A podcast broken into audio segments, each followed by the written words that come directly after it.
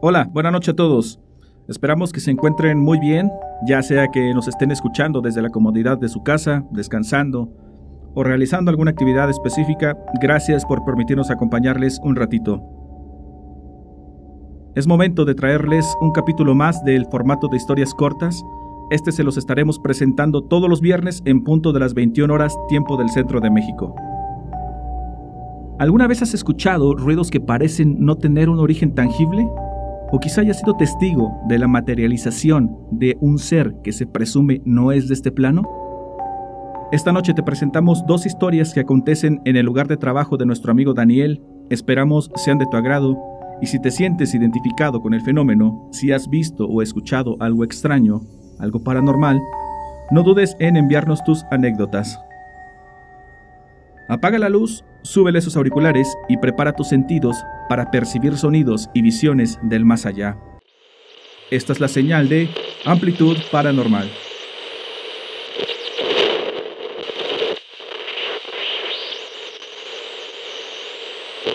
Te cuento que empecé a trabajar en la gasolinera de mi zona en el 2020, como comodín, es decir, solo laboraba fines de semana, viernes, sábado y domingo y mi horario era de 10 de la noche a 6 de la mañana.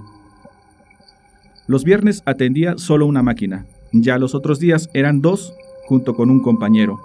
Pero justamente él, mi compañero, un día se emborrachó ahí en el trabajo y lo corrieron, de modo que me quedé yo solo hasta que llegara un suplente a cubrirlo. Después empecé a trabajar entre semana, por las noches, solo despachaba de 10 a 12. De 12 a 5 de la mañana la hacía de vigilante y de 5 a 6 se reanudaba la venta de combustible. Las jornadas eran sumamente tranquilas.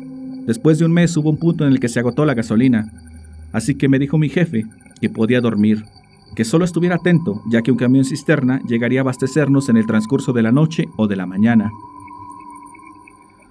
Vendí lo último que teníamos y entré a la oficina para hacer mis cuentas. Después me fui al cuarto donde dormía. Guardé el dinero, me senté, encendí un cigarrillo no había riesgo, estaba lejos de lo inflamable. Miré el reloj y eran las 11:40. Sentí un gran cansancio, así que intenté dormir un poco. Cerré mis ojos. Supongo que me quedé dormido por unos momentos. Cuando parpadeé, de inmediato volteé hacia donde había dejado el dinero. Y fue en ese momento que vi una sombra grande, proyectada desde afuera. Era la sombra de una persona. Alguien estaba ahí. Creí que me había quedado dormido por un buen rato, de seguro ya era de mañana y el dueño ya habría llegado. Me dio pendiente por mi trabajo. Estaba seguro de que me regañarían, así que salí corriendo. Pero afuera seguía todo oscuro. Miré la hora, apenas eran las 12.30 de la madrugada. Eso me puso un poco nervioso. ¿De quién o de qué era la sombra que había visto? Entré de nuevo para revisar la cuenta. Todo estaba en orden, todo estaba normal. Subí a revisar al segundo y al tercer piso en busca de alguien que pudiera haber subido, pero no había nadie. Salí a checar las puertas principales, a ver si alguien había entrado, pero tampoco. Todo estaba asegurado. Entonces me percaté que ni siquiera el perro que estaba conmigo había ladrado. No lo había percibido. El resto de esa jornada todo fue normal. Pero al día siguiente le comenté al jefe y él me dijo que no era el primero en contarle eso, que lo mismo le había dicho mi compañero antes de irse, que se sentía una vibra pesada, se veían cosas. Y me contó que pensaba que se trataba del alma del primer dueño. Él había fallecido ahí mismo. Unas... no sé si se le pueden llamar personas a estas gentes. Habían entrado por la parte de atrás y le habían asestado seis puñaladas. Lo velaron ahí mismo, en la gasolinera. El jefe me dijo que el dueño era su padre. Después de eso, ya no pude volver a dormir en el trabajo.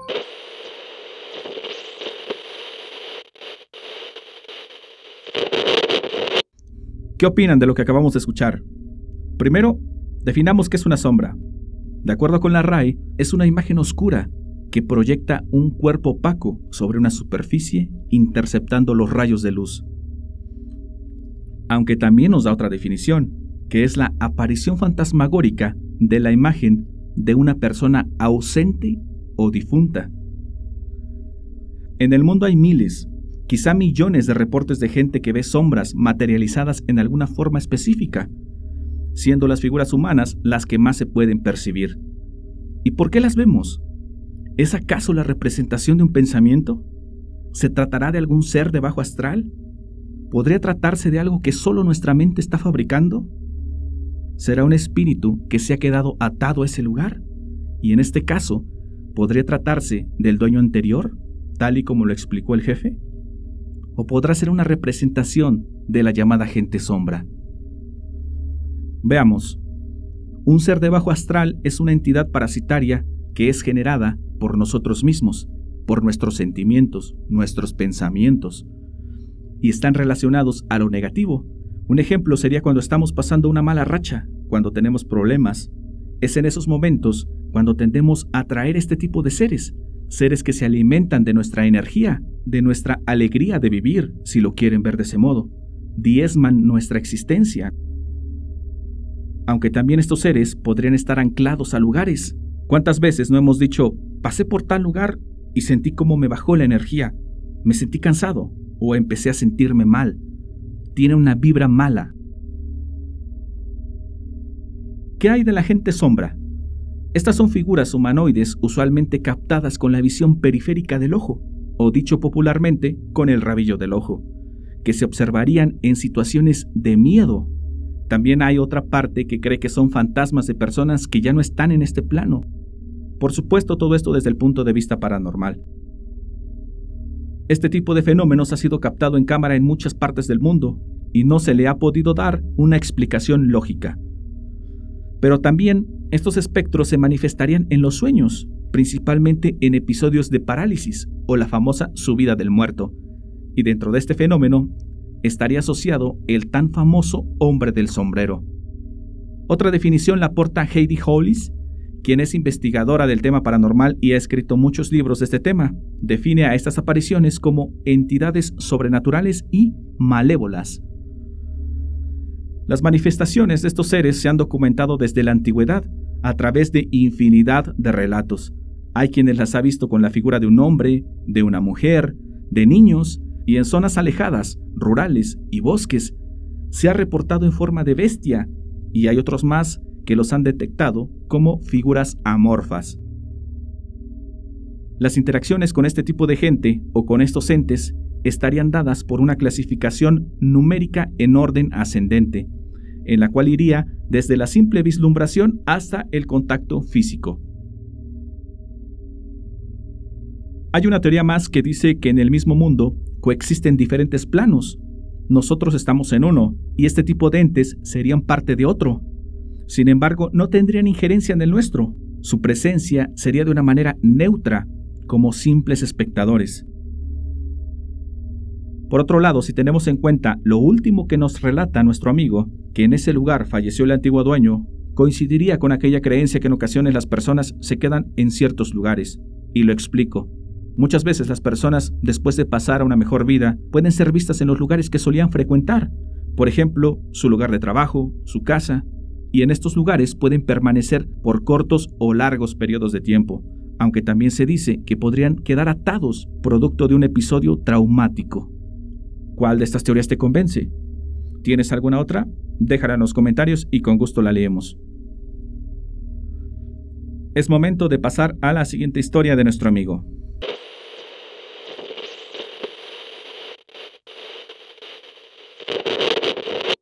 La segunda ocasión que me pasó algo de este tipo fue ahí mismo en la gasolinera. Era una noche lluviosa. Recuerdo que no había muchos vehículos que pasaran a cargar gasolina. Le avisé a la administradora y ella me dijo que mejor cerrara. Así lo hice. Salí a comprar unos cigarrillos y algo para mantenerme despierto, ya que llegaría una cisterna para abastecernos de combustible. Estuve un rato en la oficina, luego me fui al cuarto que tenía habilitado para descansar y donde solía guardar mis cosas. Saqué el cargador de mi teléfono, lo conecté y estuve jugando en línea un rato con mis amigos. Después de una hora aproximadamente, sería por ahí de la una de la madrugada, escuché que una persona se caía en las escaleras. Dejé mi celular y fui a revisar, pero otra vez no había nada. Subí al segundo piso creyendo que quizá una silla se había caído o alguna otra cosa, pero nada, todo estaba en orden.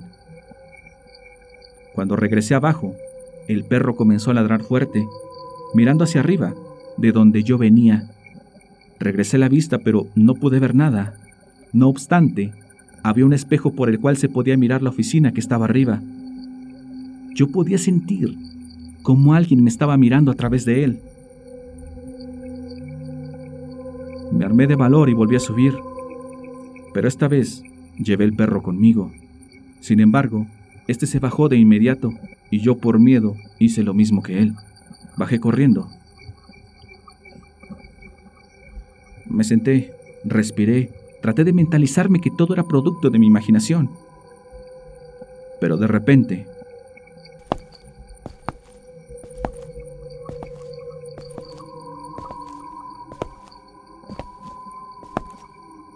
alguien con tacones bajaba la escalera. Me asusté, pero esta vez el perro no ladró, y esto de algún modo me apaciguó. Traté de ignorarlo, pero enseguida escuché como alguien se recostaba en la cama. De nuevo me tranquilicé, hice un esfuerzo para adjudicar toda una mala jugada de mi mente. Sin embargo, los ruidos ahí estaban habían sido claros. Después de un buen rato dejaron de escucharse aquellos sonidos. Por ahí de las 5 de la mañana ya todo transcurrió de manera normal. A las 6 en punto llegó el camión cisterna, pero ya era hora de hacer el cambio de turno. Cuando salí del trabajo, me percaté que a un costado estaba una ambulancia y dos patrullas. Pregunté a una compañera por lo sucedido y me dijo que una persona había fallecido, ahí, junto a la gasolinera, en un puesto de hamburguesas. Llegué a la casa y no pude dormir. No dejaba de pensar en todo lo ocurrido, en los extraños ruidos, en lo del señor que me dijeron. Al día siguiente que fui al trabajo me mandaron a llamar de las oficinas. Estaba la administradora y unos policías revisando las cámaras. Me preguntaron si la noche anterior no había escuchado nada, ya que se miraba en la grabación como aquel señor que falleció pedía ayuda. Desafortunadamente, no. Lo único que escuché fueron aquellos ruidos extraños.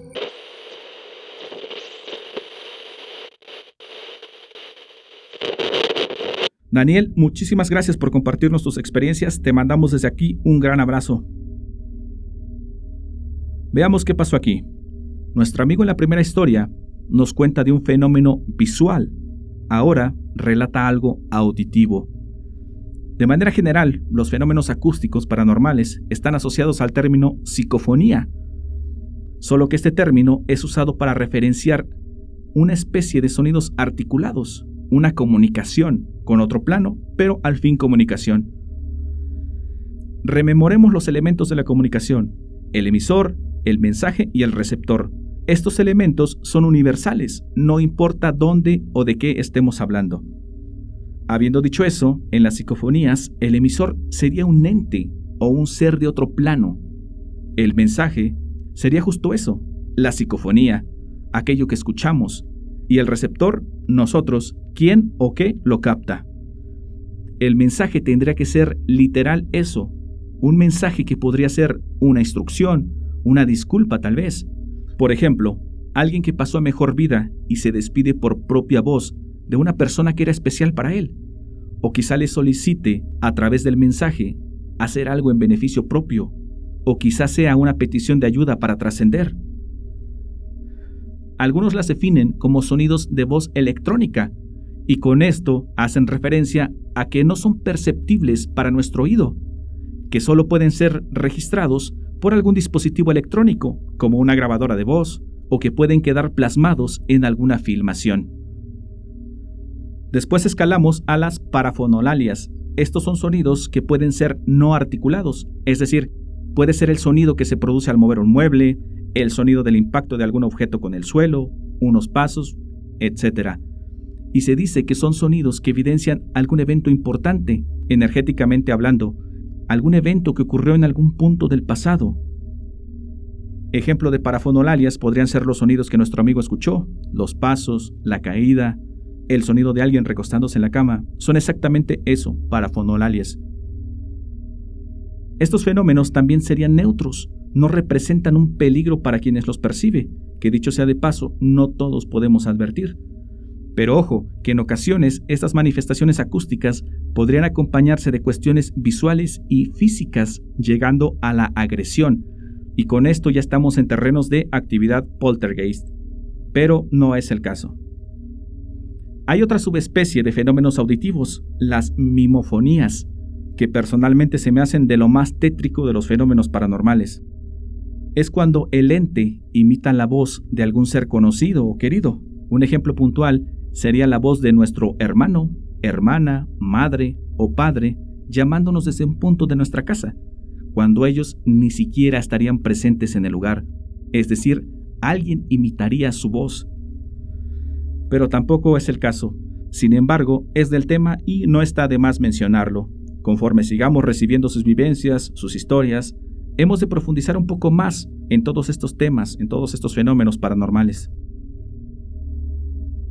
Adicionalmente, si los fenómenos auditivos se combinan con los visuales, también podría tratarse de un lugar con carga energética muy fuerte, esto es, lugares donde ocurrieron eventos trágicos.